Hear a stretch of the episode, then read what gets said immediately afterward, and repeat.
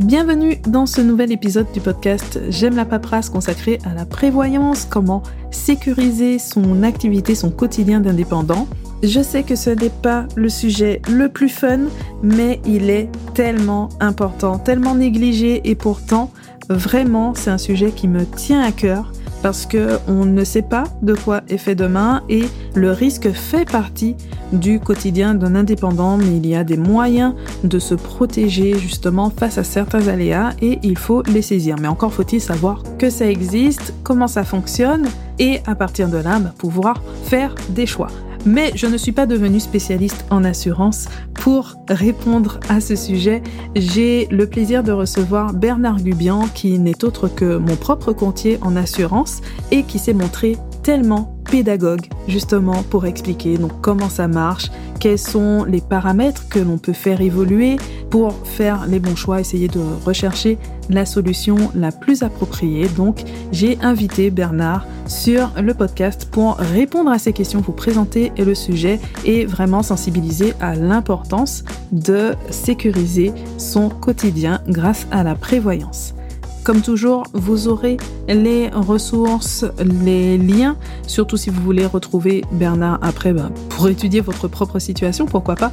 Vous avez tout dans la description de l'épisode et dans la transcription également sur j'aime la Je vous souhaite une bonne écoute.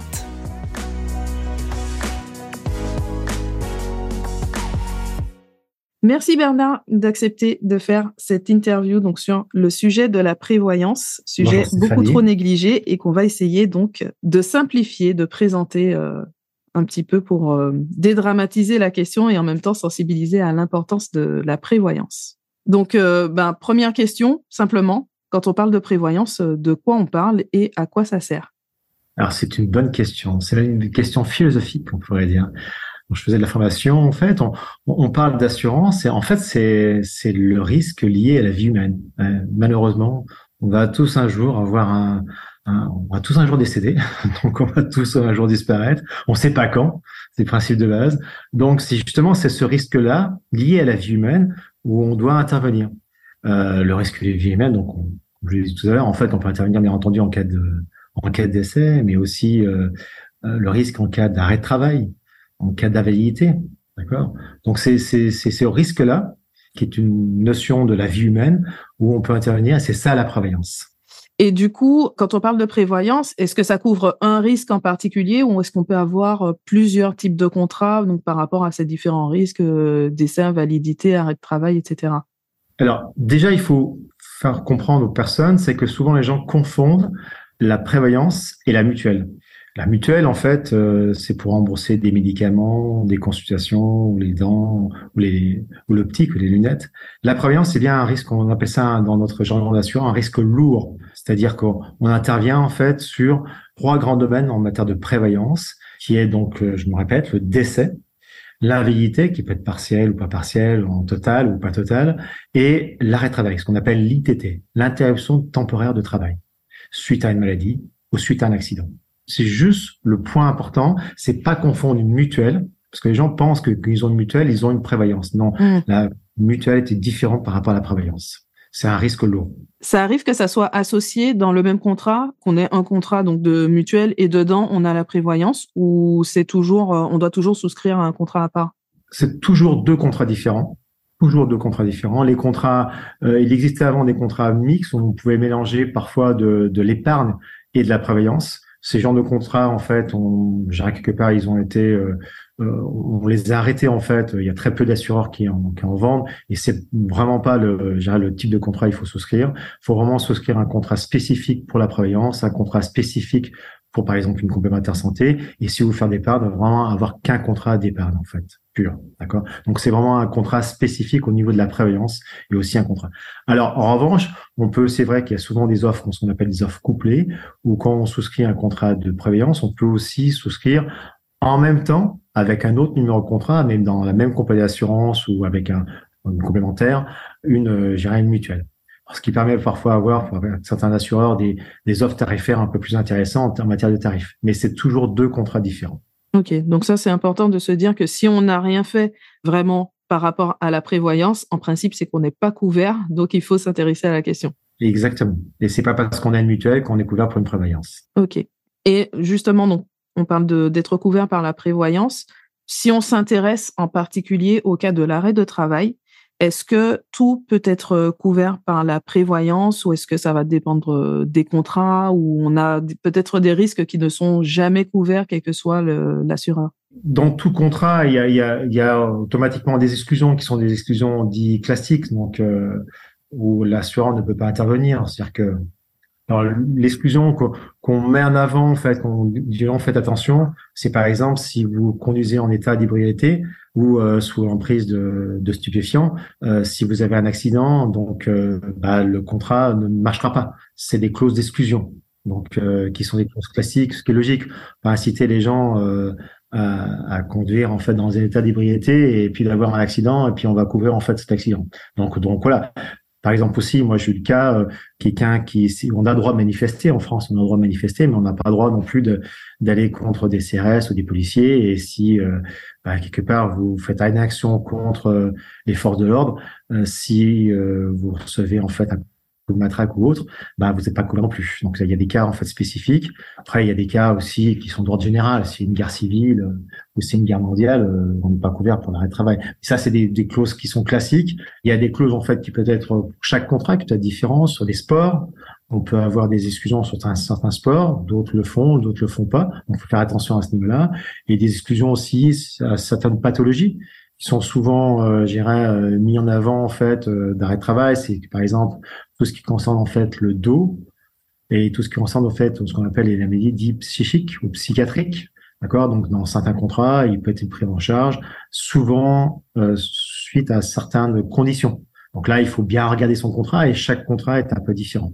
Donc là, il faut, prendre son temps, mais regarder les conditions générales. Ou maintenant, en fait, les compagnies d'assurance ont obligation de donner aussi une fiche d'information qui est assez simpliste, mais qui est, qui est, pas mal fait en fait. En tous les cas, il y a des, on va dire, il y a des feux verts et des feux rouges. Donc, euh, quand il y a des feux rouges, on, on voit où on n'est pas garanti. C'est vrai que ça donne déjà un peu plus de lisibilité parce que les, les contrats et fiches d'assurance, mine de rien, quand on n'est pas du tout du milieu, ben c'est pas euh, c'est pas toujours évident de s'y retrouver pour comparer les, les différents contrats. Stéphanie, tu as raison. D'accord, c'est pour ça qu'il y a eu depuis maintenant euh, trois ans l'obligation en fait aux assureurs de, de donner ce type de, de fiche, qui c'est une fiche d'information du contrat, euh, qui est obligatoire. Donc la, la, personne peut voir, c'est un peu plus simplifié. Euh, donc elle peut, et c'est, je dirais quelque part, c'est euh, c'est plus lisible en tous les cas, pour euh, plus compréhensible en tous les cas pour quelqu'un qui, ne connaît pas grand chose. Donc en, en tous les cas, en plus avec des zones vertes et rouges, on comprend en fait où on n'est pas assuré. Et puis on a des, des systèmes d'options aussi. Euh ça, c'est ce que j'avais vu euh, pour, pour, mon propre cas. Bien sûr, Stéphanie, bien sûr. Euh, il y, a, y a beaucoup d'options en fait possibles dans chaque contrat. Donc, euh, c'est vrai qu'on peut les énumérer, mais même sur une partie garantie d'essai, par exemple, on peut assurer une personne, mais aussi assurer, par exemple, sous forme de rente éducation les enfants. On peut assurer le conjoint sous forme de rente de conjoint, d'accord? On peut aussi mettre un capital plus important en cas d'accident ou en cas d'accident suite à un accident suite à la circulation. Donc voilà, il y a pas mal de formes et euh, j'irais d'options euh, dans les contrats de prévoyance. C'est pareil pour l'arrêt de travail. On a possibilité d'avoir euh, des arrêts de travail avec des franchises qui peuvent être différentes. Je pense qu'on on reviendra dessus, mais qui vont euh, donc qui vont là, qui vont différencier le tarif, bien entendu, et les une garantie par rapport à une autre. Euh, après, c'est pareil sur l'invalidité, on peut on peut agir sur l'invalidité dit professionnelle, le taux d'invalidité aussi, on peut agir aussi. Donc il y a pas mal de, aussi de quelque part de, de différences en tous les cas sur les contrats. Et par rapport à la question des pathologies donc qui vont être couvertes ou non, on a toujours la crainte euh, sur les antécédents médicaux quand on se renseigne sur la prévoyance. Alors bon, si on est jeune et en bonne santé, peut-être pas, mais autrement, c'est toujours une question délicate euh, pour l'assurance est-ce qu'on est toujours obligé d'informer de, ses antécédents médicaux pour euh, souscrire à une prévoyance? Alors, chaque fois que vous souscrivez un contrat, en, règle générale, maintenant, 95% des contrats, vous avez des formalités médicales peuvent être un question médical simplifié jusqu'à un médical complet, ou voir une visite médicale, ou voir des, examens complémentaires qui peut être un, examen sanguin, un examen autre, ou euh, une visite chez un spécialiste. Alors, faut savoir que le principe de base, euh, il faut s'assurer avant d'avoir un problème. C'est comme sur une voiture ou sur une maison. Euh, faut pas attendre que la maison brûle pour s'assurer. Ben, pour une personne, c'est pareil. Faut pas attendre d'avoir une pathologie pour s'assurer. Ce qui est logique, l'assureur, je vais te dire en fait quelque chose de classique en fait. L'assureur est là pour gagner de l'argent. Enfin, il n'est pas là pour en perdre. Donc, s'il sait quelqu'un qui a un problème de santé, il va avoir tendance, bien entendu, à dire voilà, je refuse le risque ou, en tous les cas, je le majore ou je fais une exclusion. Donc, faut pas attendre d'avoir un problème de santé pour s'assurer, d'accord? Et de toute façon, c'est vrai qu'en général, il y a un questionnaire médical qui est demandé. Donc là, on va demander à la personne si elle a des pathologies ou non. Donc, euh, et si elle a une pathologie, l'assureur peut demander des éléments complémentaires, peut tarifer, peut, peut dire j'accepte, ou je peux dire je refuse, ou je peux faire des majorations. Et ça, c'est propre à chaque médecin de compagnie. Et on a des réponses parfois différentes de compagnie à l'autre. Et ça, on peut pas le savoir à l'avance. En plus, maintenant, en matière de secret médical, les, les compagnies d'assurance sont largement en fait contrôlées. Il y a en plus ce qu'on appelle la RGPD, où en fait, c'est des éléments qui sont très confidentiels, qui, sont, qui partent directement de l'assuré au médecin conseil de la compagnie, et c'est lui et seulement lui j'ai un commercial, un courtier ou un agent, ne peut pas intervenir à ce niveau-là. Nous, on n'a que le résultat final de savoir si les gens sont pris, pas pris, ou s'il y a une exclusion, on ne sait pas le type d'exclusion, ou s'il y a une majoration. Voilà. Alors c'est vrai qu'il est préférable de souscrire quand on a un bon état de santé, quand on est jeune, ben, en général, on a moins de soucis. donc, donc voilà. Mais euh, malheureusement, en fait, on voit des gens qui ont des pathologies et c'est pas toujours évident de, de pouvoir les assurer ou trouver un assureur qui puisse les prendre. Même si il me semble que ça a un peu évolué, qu'il y a eu des mesures euh, d'oubli par rapport à certaines pathologies. Alors Stéphanie, tu, as raison. Ce droit à l'oubli, en tous les cas, euh, il y a des lois qui sont passées actuellement en fait, mais c'est uniquement euh, tout ce qui concerne en fait les assurances de prêt. D'accord? Donc, ah, d'accord. Pour les assurances de prêt, oui, il y a un droit l'oubli qui est à de 10 ans à 5 ans. Il y a aussi une possibilité maintenant pour des, des souscriptions d'assurance de prêt qui sont inférieures à 200 000 euros. Maintenant, l'assureur, rien ne peut plus poser de questions au niveau médical, d'accord, ou à question de santé. Les gens sont pris automatiquement. Mais ça, c'est uniquement et uniquement pour l'assurance de prêt et pour la résidence principale, et souvent sous certaines conditions. En revanche, tout ce qui sont ça, en fait, on va dire la, la prévoyance professionnelle, Là, il n'y a pas de changement, d'accord? Donc, c'est-à-dire qu'un assureur peut euh, accepter ou non un risque. Alors, dans le passé, on a eu des assureurs, on a eu un assureur, nous, on fait dans le passé, mais non, il y a, il 7 ans, 8 ans, euh, qui souscrivait des contrats sans formalité médicale. Ça n'a pas été une grande réussite, ça a même été un échec, on peut dire. Malheureusement, l'assureur prenait que les mauvais risques et au bout du bout, en fait, euh, le ratio entre les primes versées et les sinistres était trop important, c'est-à-dire qu'il y avait trop de sinistres. Et la compagnie a été obligée d'arrêter ce type de souscription. Il y a très peu d'assureurs qui souscrivent sans formalité médicale. Ok, mais bon, ça va quand même euh, plus ou moins loin par rapport à un choix qu'on fait au départ, qui fait qu'on va avoir un questionnaire simplifié ou un questionnaire euh, plus complet, ou euh, qu'est-ce qui fait qu'on va avoir l'un ou l'autre?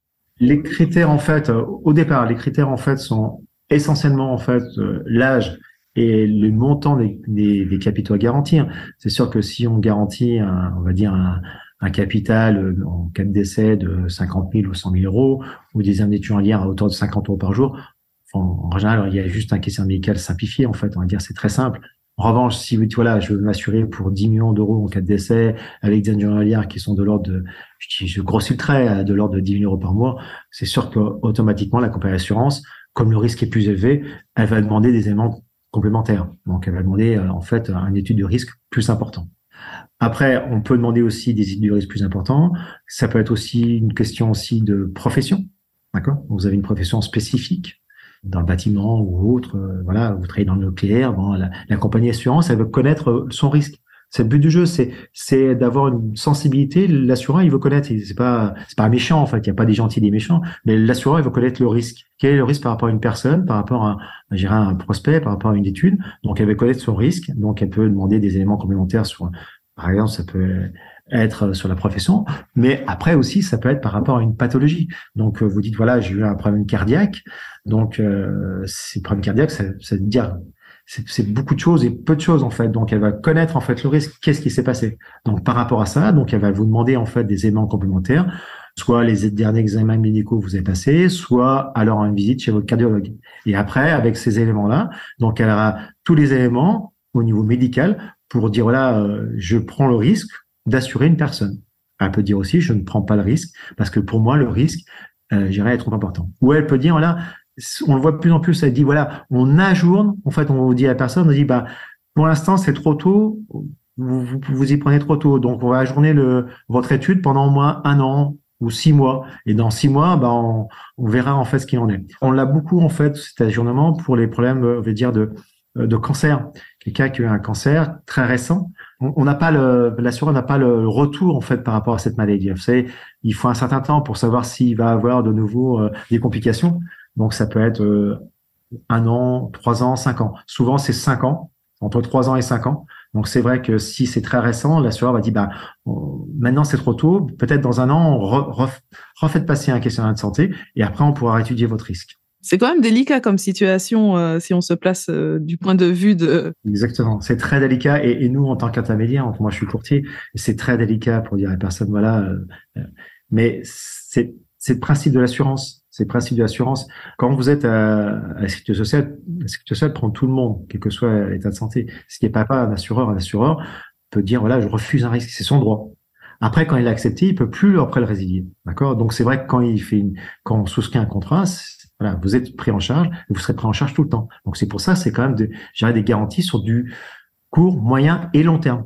Donc ce qui est intéressant en fait pour pour les clients, d'accord? Donc ils s'engagent, ils s'engagent sur du long terme. Donc par rapport à ça, il veut être certain de bien connaître le risque. Et c'est ça pourquoi il y a des questions de santé. Et ce qu'on dit aux gens, faut surtout pas attendre.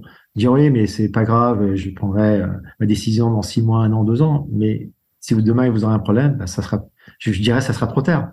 Je reprends toujours l'exemple de la voiture. Vous faites voler votre voiture. Si vous n'êtes pas assuré sur le vol, bah, si vous faites voler votre voiture, c'est trop tard. Vous n'êtes pas assuré pour le vol. On peut pas faire un effet rétroactif. On peut pas faire un rewind, en fait, hein, comme les magnétoscopes, en fait. Donc, c'est pas possible. Donc, il faut souscrire, bien entendu, en fait, avant d'avoir un problème. Et c'est vrai que au moment où le problème se présente, que ça soit pour la voiture ou pour un état de problème de santé, bah, ça fait une chose en moins, en fait. Hein parce que à ce moment-là, on a plein de préoccupations pour euh, régler la situation euh, concrètement hein, du quotidien. Mais, j'avoue aussi, hein, c'est pas fun, euh, Stéphanie, de, penser à sa mort, penser à son arrêt de travail, son invalidité. C'est pas les choses qu'on vraiment on a, envie de parler. Donc, voilà, c'est pas voilà, c'est pas quelque chose. Euh, puis vous savez, il y a un esprit humain. On se dit, on est tous, surtout quand on est jeune, on, on est immortel, ça va jamais arriver, ça va être causé. Quoi. Donc, euh, donc, voilà, mais non, malheureusement, parce que je, je répète ce que j'ai dit au départ, c'est un risque lié à la vie humaine. Donc euh, malheureusement, on n'est que des humains, donc euh, ça peut arriver demain en fait. Malheureusement, c'est pas. Voilà. Et ça, je peux pas savoir, on peut pas savoir. Nous, on peut dire en fait attention. C'est la seule chose qu'on peut, voilà, pour pour ainsi les gens, c'est pas pour faire pleurer dans les chaumières, mais en tous les cas, pour dire voilà, ça peut arriver. Et malheureusement, quand ça arrive, bah, ça, ça peut avoir des proportions importantes surtout sur les pas les petits arrêts de travail parce qu'on arrête toujours à dépouiller, mais c'est sur les, les, les, longs arrêts de travail qui tombent en invalidité. Donc, euh, donc voilà. Vous savez, euh, après on en parlera, mais notre régime de base, que ce soit la sécurité sociale ou euh, le régime des indépendants, c'est très faible ce que verse le régime de base. Donc en cas de décès, il verse 3 ou 4 000 euros. Quoi. Voilà, ça fait la caisse en bois. Quoi. Donc si vous avez une famille, des enfants à charge encore, bah, c'est dommage. C'est sûr. Et même juste sur le quotidien, sur un arrêt de travail, bah, quand c'est la source de revenus et pour X raisons, on ne peut pas travailler pendant des mois, ben, il y a un moment, euh, on doit payer son logement, ses factures. Euh, c'est sûr que ça peut vite devenir compliqué. Et heureusement, il y a quand même des indemnités journalières, mais bon, ça reste, ça reste faible. Et surtout, en fait, moi je dis, enfin, ce que je peux dire, c'est un message, en fait, c'est que les gens dans un projet professionnel, surtout d'indépendance, ont investi parfois, ont investi bien entendu parfois de l'argent propre, de leur famille, d'accord, de leurs parents, des, des amis, et aussi investi du temps, beaucoup de temps en fait, de l'énergie.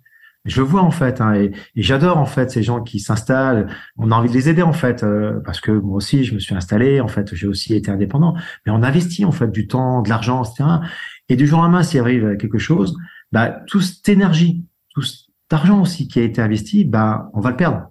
Voilà, c'est ce que je peux dire. Donc, euh, et parfois pour des un jeune qui s'installe, la prévoyance c'est pas un coût énorme en fait. Donc, je veux dire, bah, finalement, c'est peut-être dommage euh, d'avoir investi tant de temps, tant d'argent. Souvent, en fait, on a arrêté un métier pour faire un autre, et puis on se retrouve finalement dans la paille, euh, dans la genre, Donc, c'est dommage en fait de ne pas penser à ça avant, et il faut le faire. D'accord. C'est surtout en fait l'énergie qu'on peut mettre et, l'argent qu'on a pu mettre dans son projet. Et du jour au lendemain, ça peut s'arrêter. Justement, sur le coup, c'est vrai que j'ai eu une bonne surprise quand je me suis renseignée donc sur la, prévoyance pour mettre en place euh, un contrat. Est-ce qu'on peut essayer de prendre un petit euh, cas pratique? Oui, bien sûr. Donc, j'ai vu que la moyenne euh, actuellement, l'âge moyen auquel on se lance comme indépendant, ça serait 37 ans. Donc, on va prendre un micro-entrepreneur de 37 ans qui réalise entre 3 000 et 4 000 euros de chiffre d'affaires mensuel. Donc, on va dire à peu près 40 000 euros par an. Mhm.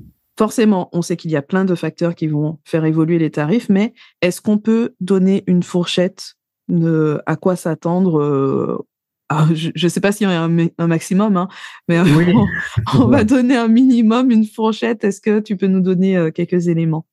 Moi, c'est en fait quelqu'un qui s'installe, qui, est, qui est indépendant. On va, essayer d'avoir une garantie qui va correspondre à ce qu'il avait s'il avait été cadre. Parce que moi, je pense qu'un chef d'entreprise, qu'il soit auto-entrepreneur ou autre, il doit être considéré comme un cadre, d'accord, dans une entreprise. Donc les cadres, en fait, ils ont un régime de base plus un régime complémentaire qui est, qui est mis en place par l'employeur. Euh, donc quelqu'un qui a 40 000 euh, de rémunération, en cas de décès, on doit prévoir au moins trois ans de salaire, environ 120 000 euros D'accord? Et le couvrir en cas de travail. Alors moi, j'aime bien les franchises euh, très courtes en matière d'hospitalisation, d'accident et un peu plus longues en matière de, de maladie. La fourchette en termes de, de cotisation, il y a deux, j'ai deux notions un, peu différentes maintenant dans les compagnies d'assurance. C'est les gens qui sont fumeurs et les gens qui sont non-fumeurs. D'accord? On va bien différencier les fumeurs non-fumeurs souvent de plus en plus dans les compagnies d'assurance parce qu'on sait que maintenant que le fumeur, bah, il a une espérance de vie moins importante, il a plus de risques d'avoir des arrêts de travail, plus de risques de pathologie. Donc, on va bien différencier les deux. Donc, quelqu'un qui a euh, comme tu as dit, Stéphanie, 37 ans, donc qui est jeune, qui gagne 40 000 euros. On va avoir une fourchette pour quelqu'un qui est, on va dire, non-fumeur, à peu près entre 50 et 60 euros par mois. Et quelqu'un qui est fumeur, on va avoir une fourchette entre 70 et 80 euros par mois de, cotisation pour, euh, pour ce type de, garantie. Ok, ça donne euh, déjà une idée. Parce que quand on ne connaît pas du tout, ben c'est vrai qu'on peut se dire que ça va être hors de prix et euh, bah, du coup, on met de côté euh, la, la, question où on se dit, ben, plus tard, quand je gagnerai plus. ouais. Alors, pourquoi intervenir? Alors, euh, quelqu'un, en fait, euh, on, dépend tous, en fait, quelque part de d'une caisse obligatoire. Ça dépend, en fait, quelque part de votre profession.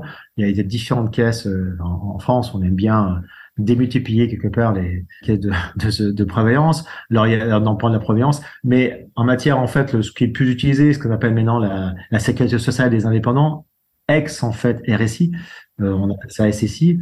Euh, faut savoir cette caisse là bah, va vous apporter en fait en matière de travail un unité journalière qui va être entre 20 minimum 22,54 euros avec un maximum de 56,35 euros. Euh, ils vont faire la moyenne de, votre de vos unités journalières pendant une certaine période et ils vont vous verser en fait ce montant-là. Ça c'est versé pendant un an et au bout d'un an vous touchez zéro. Vous, vous imaginez bien qu'au bout d'un an vous vous retrouvez avec zéro d'indemnité journalière, zéro. D'accord? Donc, l'assureur est là pour compenser quelque part cette perte. Donc, on, est là pour vous garantir une rémunération. par exemple, tout à l'heure, on a parlé de 40 000 euros. Donc, s'il en a un travail, le but du jeu, c'est que vous garantir ce 40 000 euros, y compris votre régime de base. Le but du jeu, c'est pas vous gagner plus d'argent dans un travail, mais c'est gagner la même chose, autant. D'accord? Et surtout d'intervenir après en fait cette période assez longue en fait au bout d'un an vous touchez plus rien du tout. Et on va compléter en fait quelque part ces IJ tant que dure la travail. Et après si une invalidité ben on va verser une rente d'invalidité qui va être euh, qui va compléter la rente euh, du régime obligatoire. Et en matière d'essai, c'est pareil, ben, on va appliquer un, un, un, capital. Je me répète, en fait, euh, le régime de base va vous verser environ 20% du PMSS, environ 6 000 euros en cas de décès. Donc, y a 6 000 euros, si vous êtes marié avec deux enfants à charge, ça va pas aller bien loin non plus. En fait, ça va payer avec et bois. Donc, euh, ouais, il faut apporter un capital conséquent pour sa famille, pour qu'elle puisse survivre, en tous les cas, pour qu'elle puisse euh, continuer en vie, en fait, sans, sans l'épouse ou sans l'époux. C'est vrai qu'on est dans des sujets très joyeux pour euh, cet épisode. Exactement. Et encore là, je parle de la sécurité sociale des indépendants, qui, qui, concerne surtout les commerçants et les artisans. Mais vous avez une autre caisse, par exemple, pour les professionnels libérales, qui s'appelle la CIPAV, où là, en matière de de, de on a quasiment zéro. Quoi. On a juste une unité qui va être versée pendant 90 jours, après c'est zéro. Donc, euh, c'est-à-dire que ces gens qui sont dans comme profession libérale, ils ont encore moins. Après, il va aussi des caisses des notaires, caisses des, des avocats. Voilà, chaque profession aussi a, a ses caisses spécifiques. Et là, je conseille en fait à la personne de se rapprocher quelque part de son conseil, en tout cas vous appelez ou euh, se rapprocher de sa caisse obligatoire, de bien savoir comment elle est garantie par sa caisse obligatoire. Parce que chaque type de profession a une caisse spécifique. D'accord? Donc voilà, c'est, c'est, je vais pas les énumérer parce que ça serait, pas le but du jeu, mais bien savoir que chaque indépendant n'est pas logé dans la même enseigne. Et encore, euh, justement, pour les professions libérales, c'est récent d'avoir des indemnités journalières. C'est très récent, c'est 2021 c'est le Covid qui a, qui a, fait ça. Alors, donc, euh, Covid, en sachant pourquoi, parce qu'en fait, ce qui s'est passé, c'est que ces gens-là, pendant le Covid, ils n'avaient rien du tout. Donc, ces gens qui sont trouvés en arrêt de travail, ils avaient zéro. Donc, euh, voilà, ça a mis un peu de pression quelque part la sensibilité aux politiques qui ont dit bah il faut faire quelque chose. Alors c'est dommage en fait quelque part que ce soit limité à sur 90 jours quoi. La durée est faible d'annulation du régime obligatoire. Donc euh, donc 90 jours c'est très faible. Moi je dis toujours c'est pas le petit arrêt de travail qui qui est, grave, c'est surtout l'arrêt de travail qui dure et euh, qui va se transformer en invalidité. Et malheureusement ça existe. Bon, mais puisqu'on est au cas pratique euh, réjouissant, on va en prendre un autre. Oui. Donc là, aujourd'hui, je me dis, ah, ça y est, je vais, euh, je suis convaincu, je signe mon contrat de prévoyance et pas de bol, euh, je, de, là, le lendemain, euh, je me casse un bras, je suis en arrêt de travail. Est-ce que je serai couverte immédiatement? Alors, un, premièrement, il faut que le contrat soit validé par les compagnies d'assurance il y a toujours une latence, en fait, on va dire, entre le moment où vous souscrivez un contrat et le moment où il est accepté par une compagnie. Euh, je le dis, en fait, tout à l'heure, je vous ai parlé de service médical. Donc, le, euh, en tous les cas, vous répondez à un questionnaire de santé, il faut que le, le, service médical de la compagnie valide, en fait, votre, votre adhésion. D'accord? Tout est OK, vous avez répondu non partout. Donc, il va vous donner votre OK, etc. Il faut bien que le contrat soit validé par la compagnie. Ça, c'est le premier point, en fait. Hein, D'accord? Deuxième point, en général, vous êtes garanti dans les contrats, d'une façon générale, immédiatement en cas d'accident. Il n'y a pas un délai d'attente en matière d'accident. Donc, vous souscrivez quasiment le lendemain ou sur le lendemain, vous êtes garanti en matière de prévoyance, en, en matière d'accident. D'accord? En revanche, souvent, euh, si vous n'avez pas eu de contrat dans le passé, vous avez en fait euh, un délai d'attente euh, qui varie sur les compagnies d'assurance, qui peut varier zéro jour à un mois, deux mois, trois mois ou six mois, d'accord, en cas de maladie. Si vous avez une maladie qui intervient très rapidement, bah, la compagnie d'assurance va dire, bah non, je vous prends pas parce qu'il y a un délai d'attente de trois mois, par exemple. D'accord?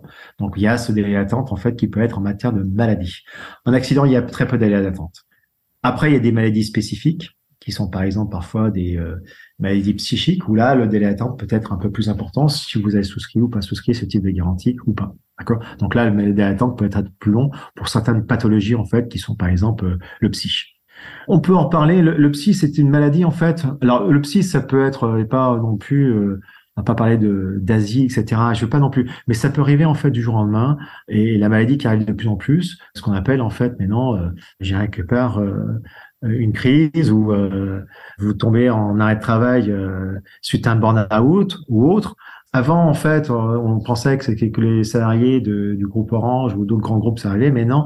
faut savoir que cette genre d'arrêt de travail, c'est actuellement c'est 30 à 40% d'arrêt de travail sur euh, les indépendants. D'accord?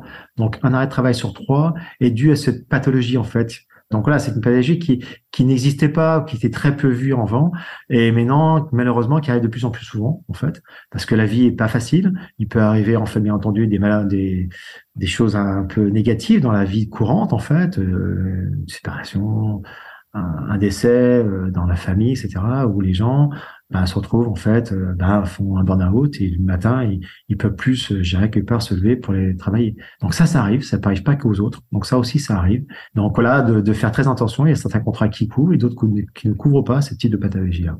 Un arrêt de travail sur trois est dû à cette pathologie. Et par exemple, pour les chirurgiens, c'est la première cause d'arrêt de travail pour les chirurgiens, pour les médecins plus on a affaire en fait à des gens en fait ou quelque part euh, il y a des, euh, des nerveusement, intellectuellement en fait, euh, des, des, choses qui peuvent arriver. C'est des gens qui sont enfin, plus, euh, je quelque part, euh, plus amenés à force avoir ce type de, maladie.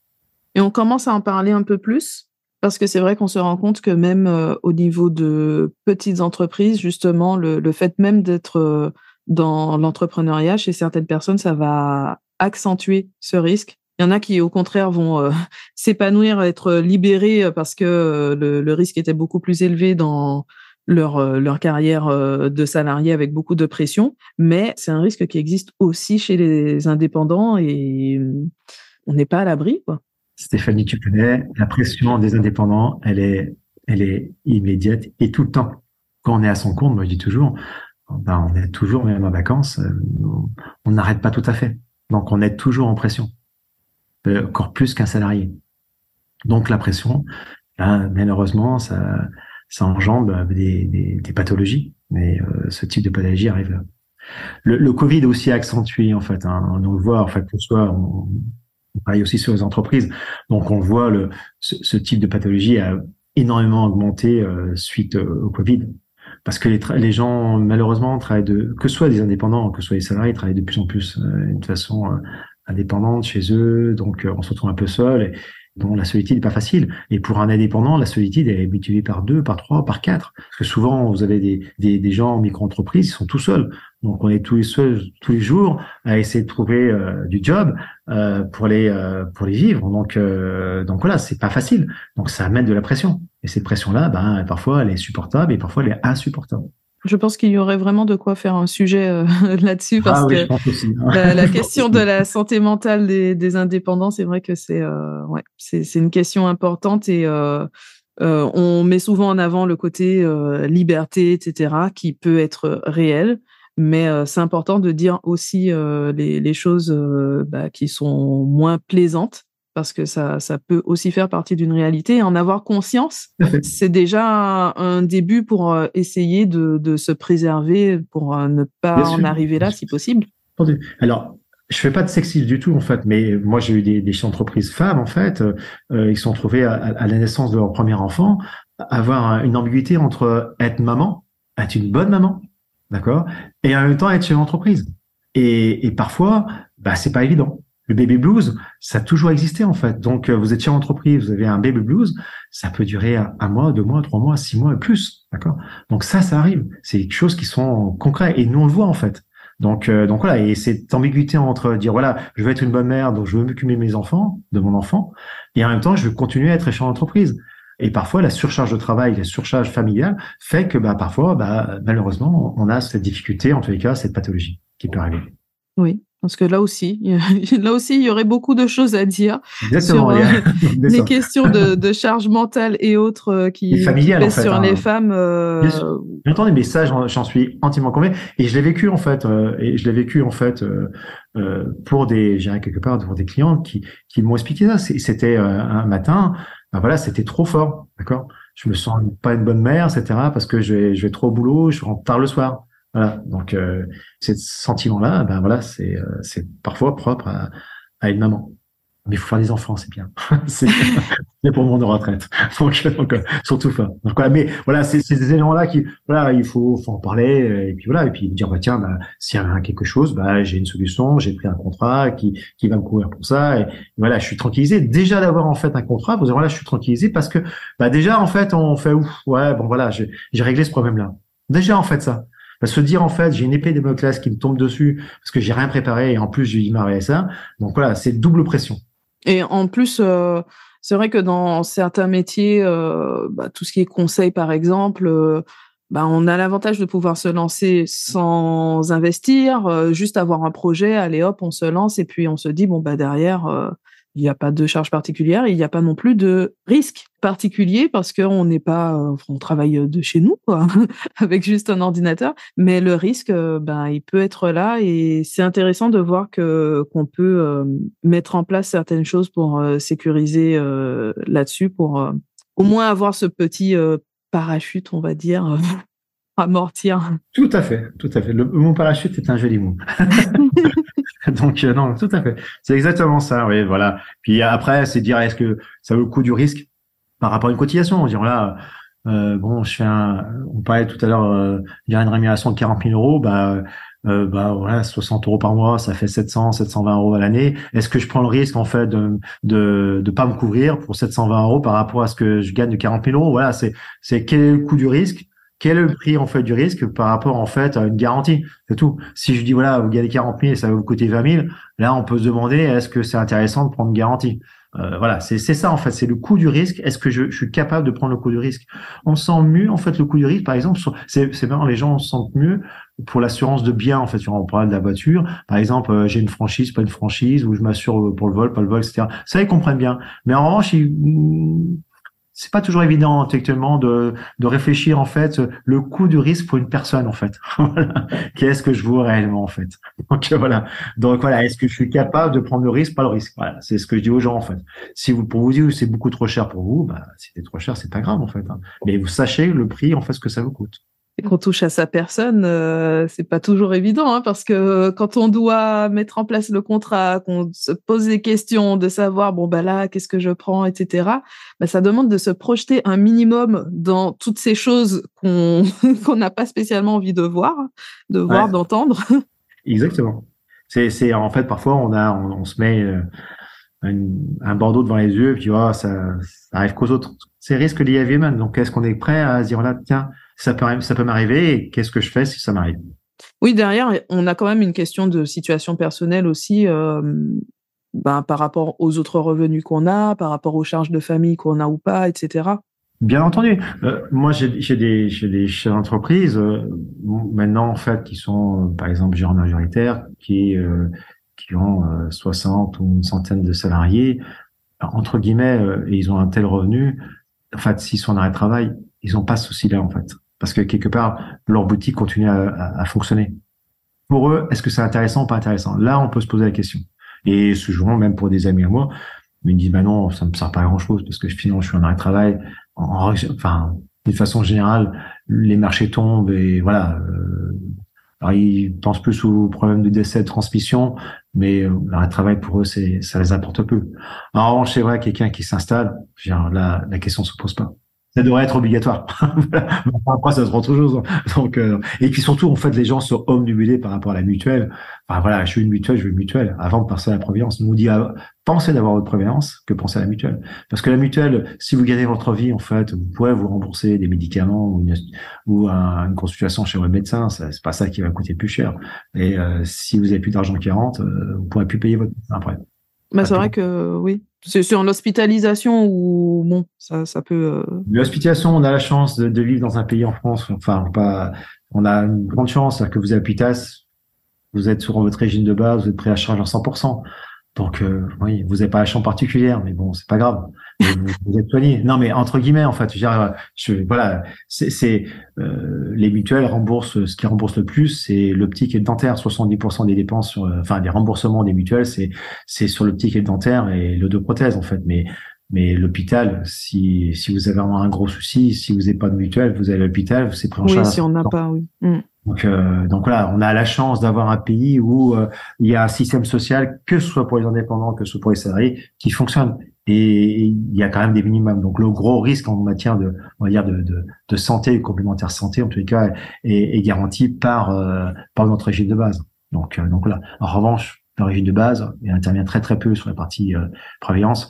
Et sur la partie retraite, j'en parle même pas parce que c'est pas le but du jeu, mais c'est aussi catastrophique. On bien en fait hein, les indépendants maintenant qui partent à la retraite, euh, la différence c'est du simple au doux par rapport à un cadre. Donc euh, donc voilà, il faut qu'ils fassent quelque chose.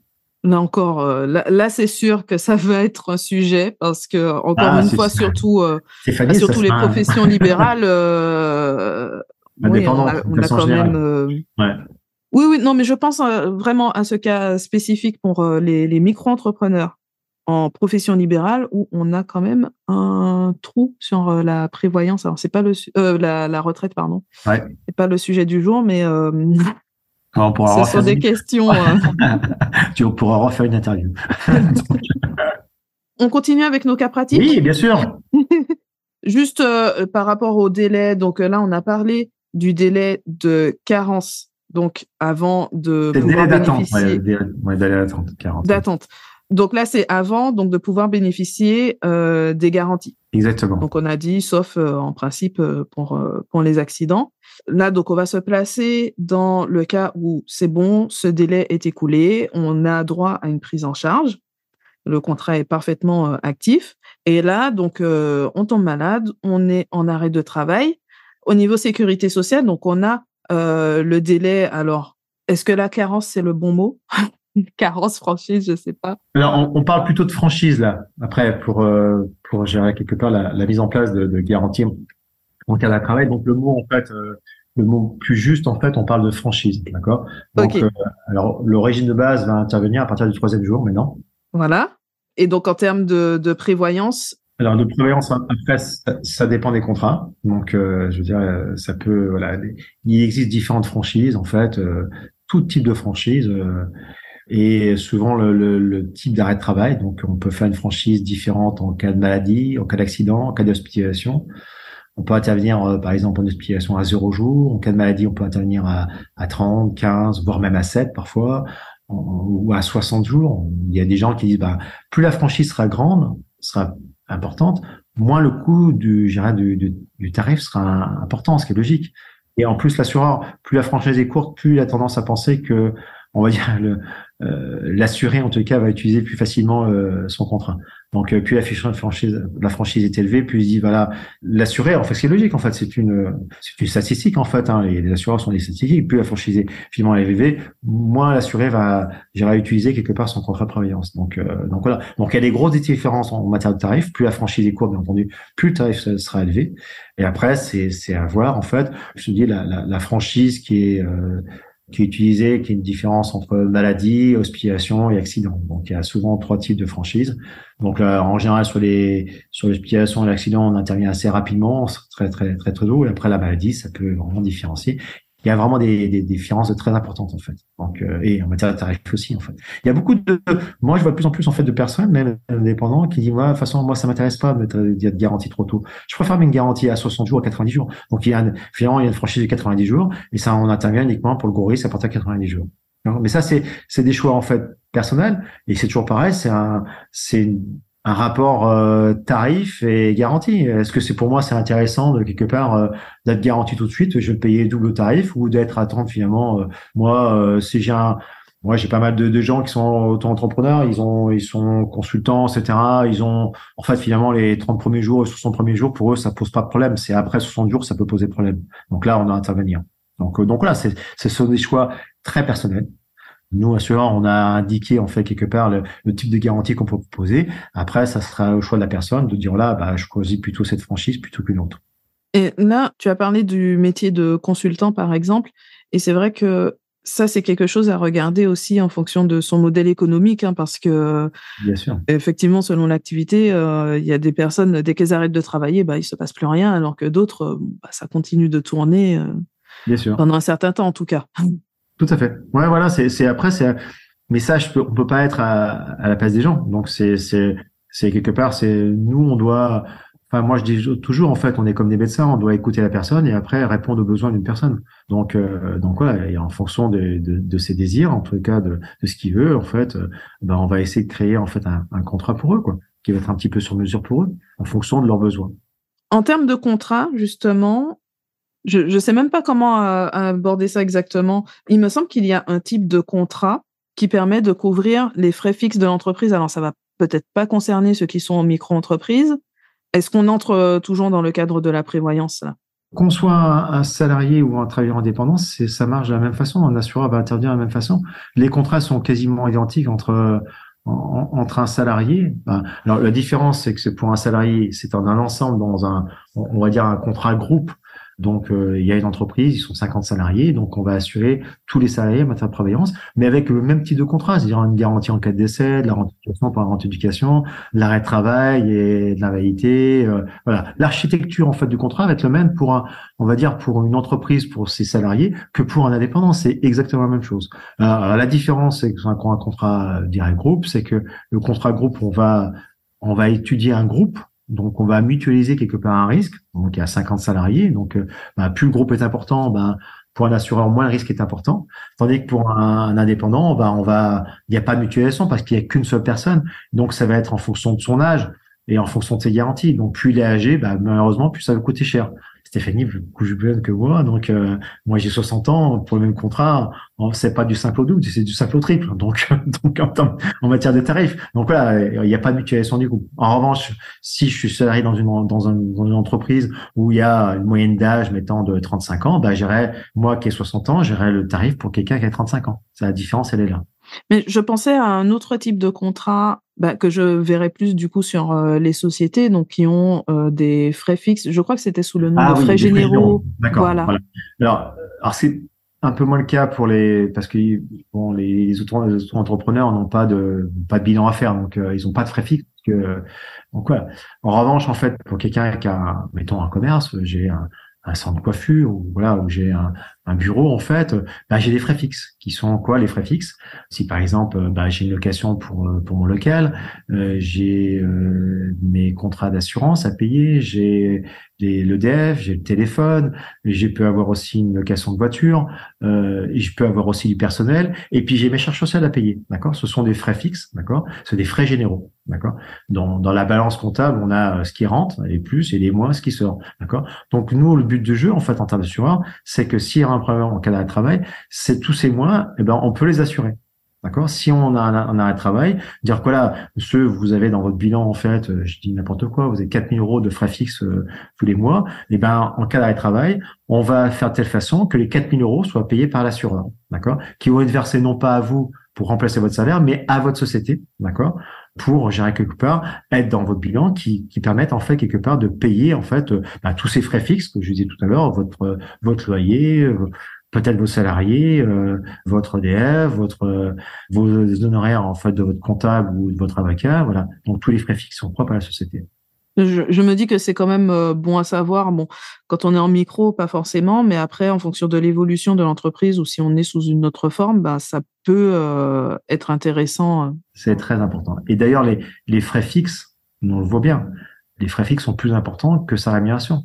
Quelqu'un peut avoir une rémunération de 40 000 euros tout à l'heure, quelqu'un a 37 ans, mais quelqu'un, en fait, en frais fixes, il peut avoir, s'il a déjà un, deux, voire trois salariés, il peut avoir des frais fixes, il peut monter jusqu'à 100 000 euros. Ah oui, c'est sûr. Euh, et, et, ça va vite, parce qu'un salarié euh, minimum, euh, ça coûte entre 40 000 et 50 000 en fait, hein, entre les charges sociales et, euh, gérer son salaire.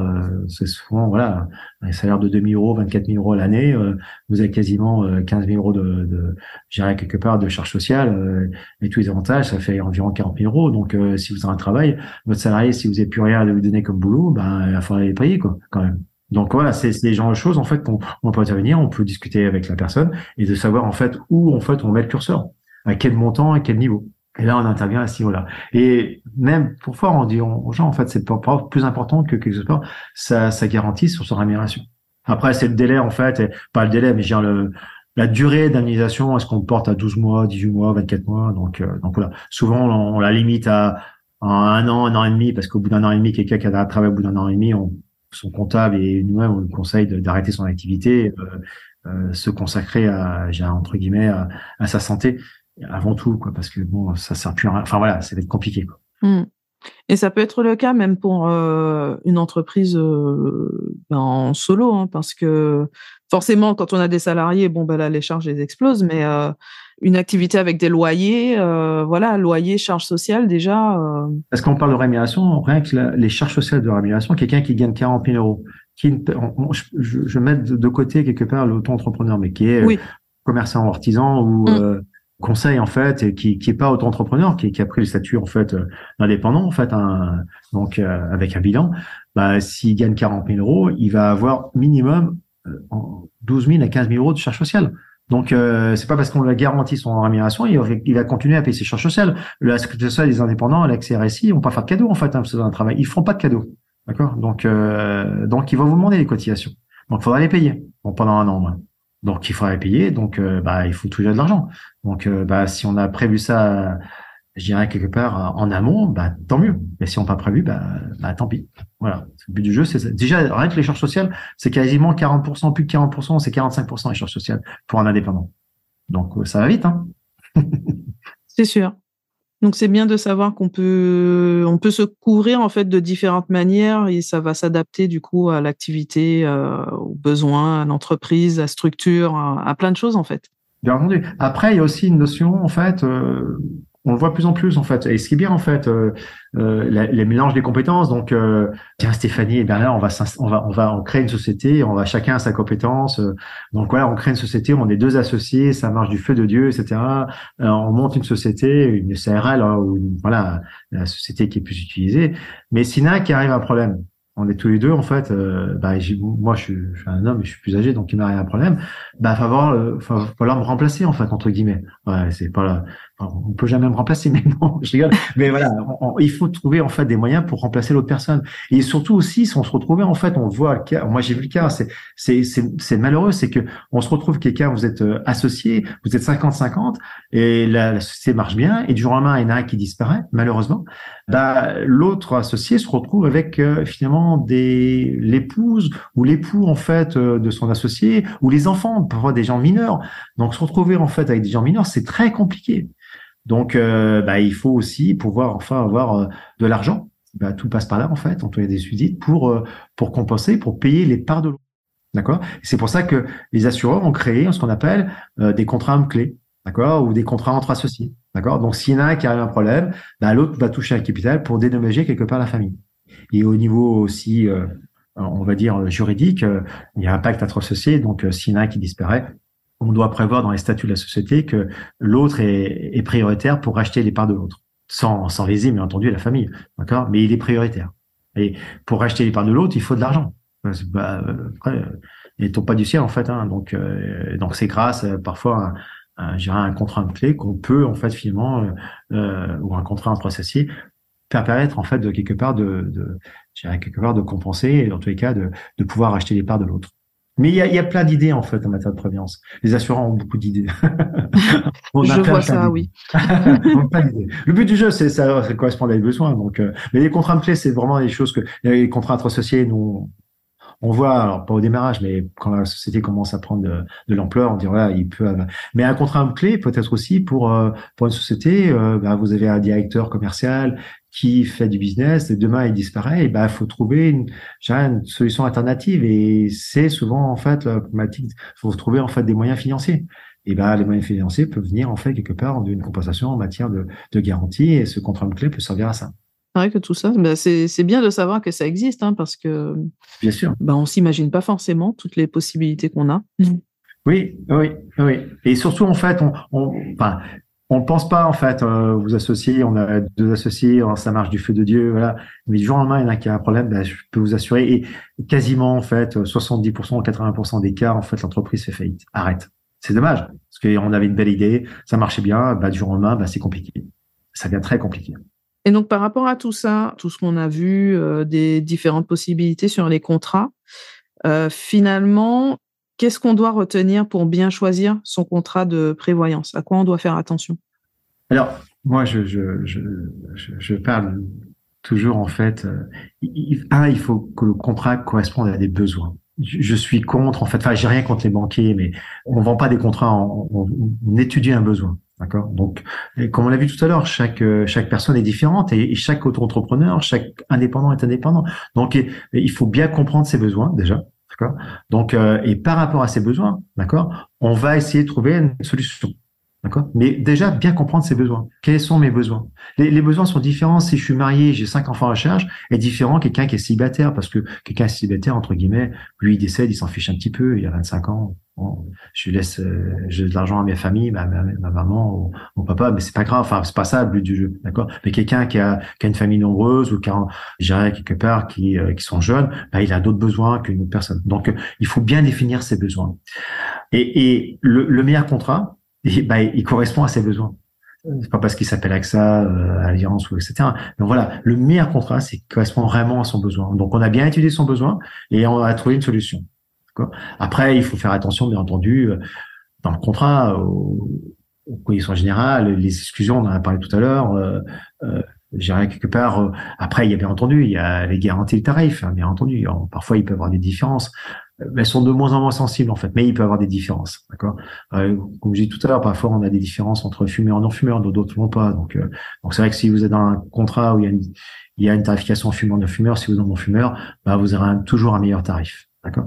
Donc, mais avant tout, comment on peut sélectionner son meilleur contrat, c'est vraiment en fait, moi j'ai défini mon besoin avec euh, avec la personne euh, qui, qui, qui est avec vous en fait, et il m'a offert différentes solutions et ce contrat-là correspond à mes besoins.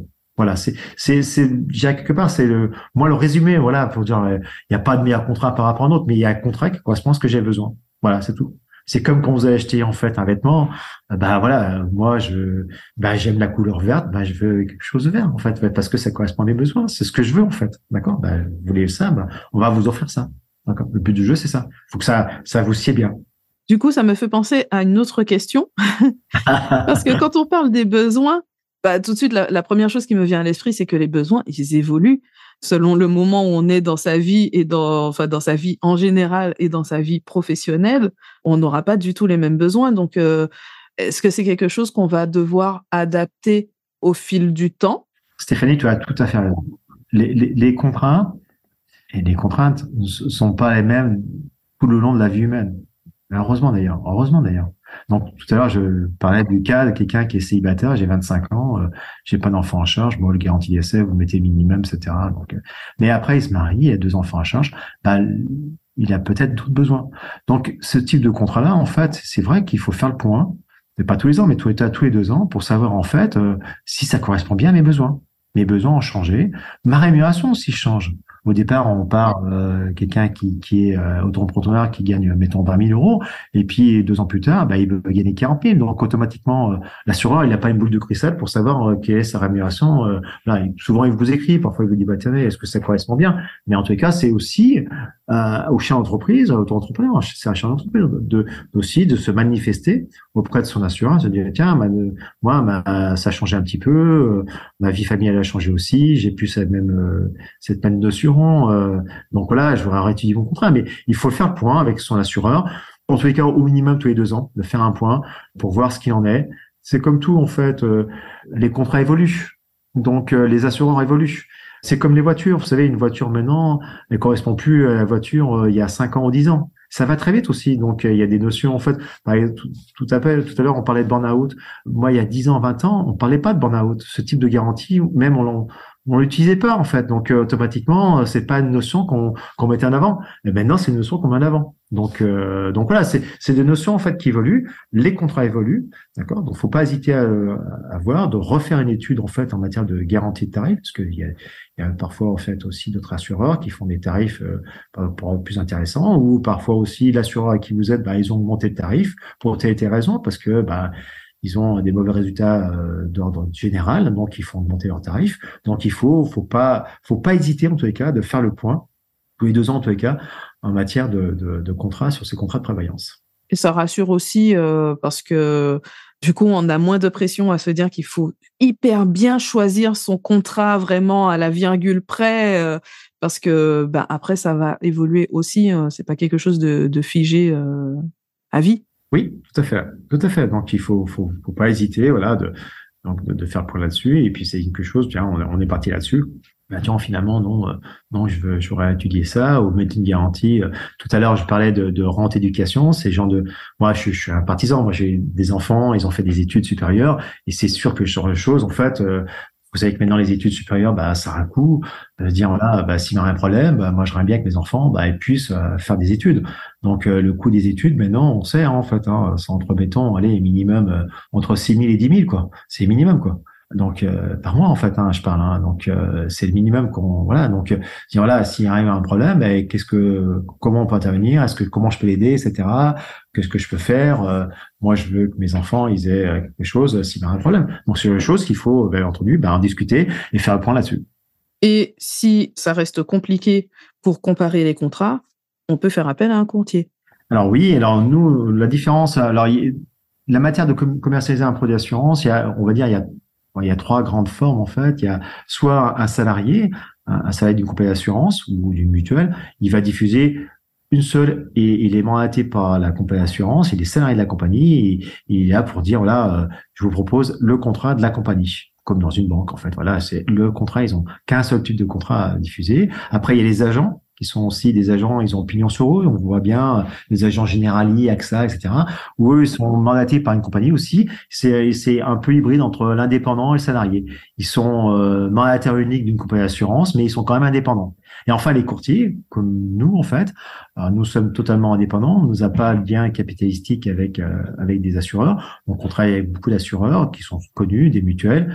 Et après, on essaie toujours de, de, de trouver le meilleur choix entre euh, entre nos compagnies pour euh, apporter une solution à nos clients. mais on est totalement indépendant.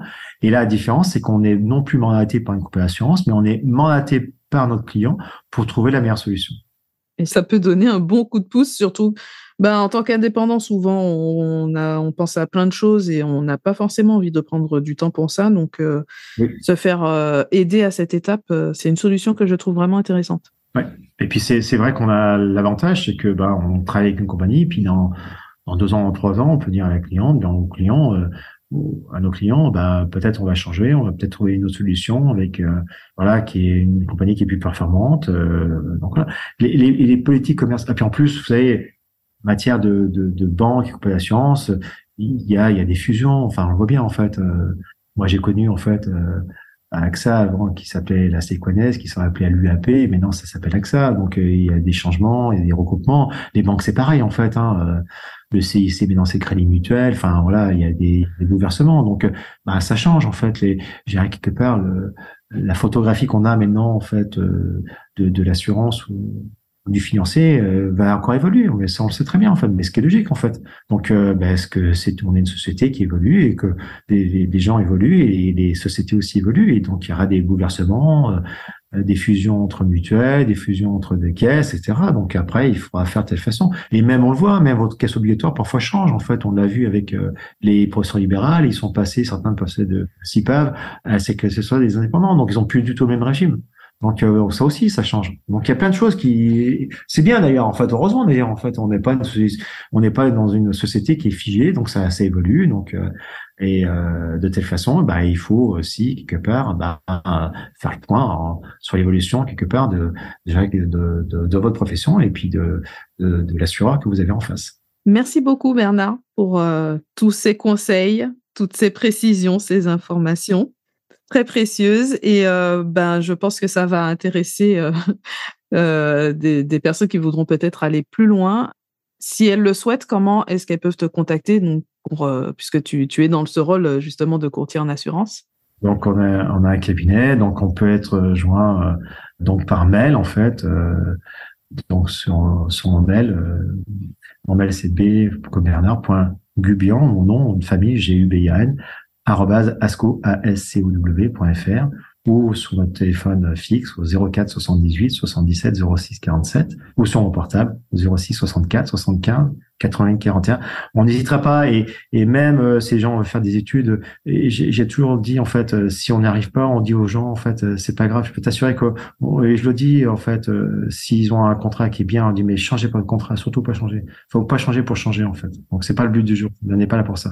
Avant toi, on est là pour essayer de conseiller au mieux, en fait. Bien entendu, on a des intérêts tous financiers, bien entendu, en fait, on n'est pas là, bien entendu, on est là pour faire des affaires, mais euh, c'est pas le but du jeu, euh, de, voilà, de, de, faire des contrats à tout prix, quoi. Donc, euh, et on essaie aussi, ce qui, est, intéressant, on voit trop dans les banques actuellement, euh, les gens ont des conseils dans les banques, mais ça change tous les ans, tous les deux ans, et, ça, c'est c'est quelque chose qui qui a, qui a, une vraie difficulté pour les pour les établissements financiers, en fait. Hein. Donc, de plus en plus, on voit il y a un turnover très très important, en fait un peu moins le cas sur les courtiers où il y a une sorte de stabilité en fait, dans le métier.